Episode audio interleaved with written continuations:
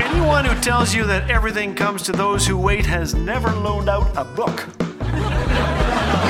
Thanks for joining us today. You're listening to Laugh Again with Phil Callaway. Waiting is not my favorite game. I've played it often.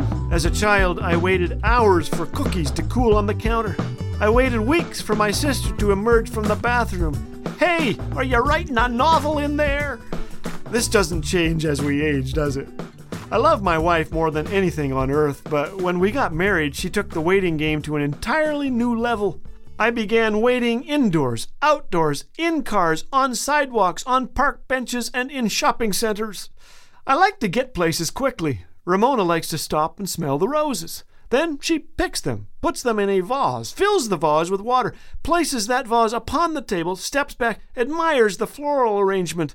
Two weeks later, she hangs them upside down to dry. Ah, if we were both like me, we'd be in trouble.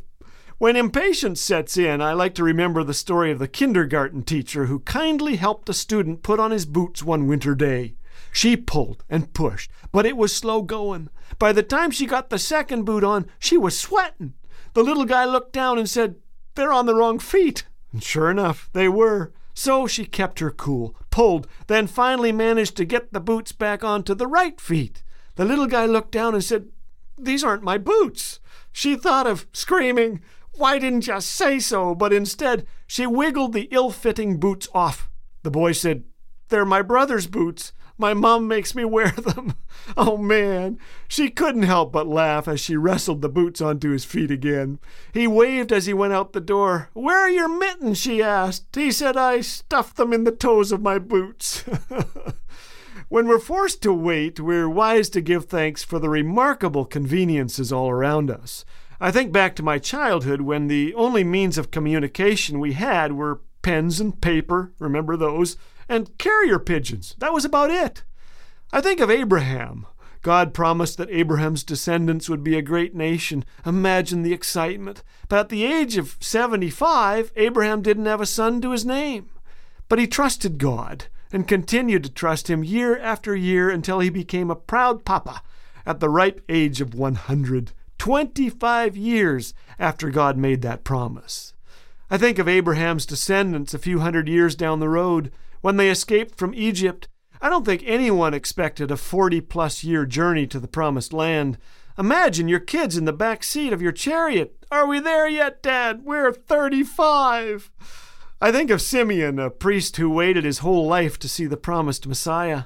When Mary and Joseph brought Jesus into the temple to be blessed, Simeon lifted him up and said, Lord, now let your servant depart in peace, according to your word, for my eyes have seen your salvation, which you have prepared for all the world to see a light to lighten the Gentiles and the hope of your people Israel.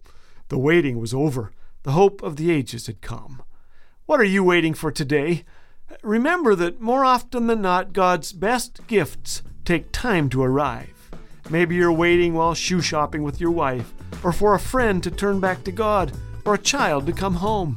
I don't have easy answers, but we must believe that God is faithful, that He has a plan, that this waiting is not wasted, even if we can't see a happy ending from where we stand today.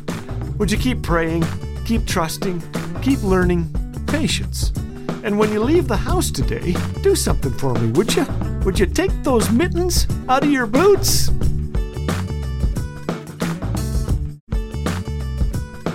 We all love a miracle story, so this Easter season, let's rejoice in the most wonderful miracle in all of history.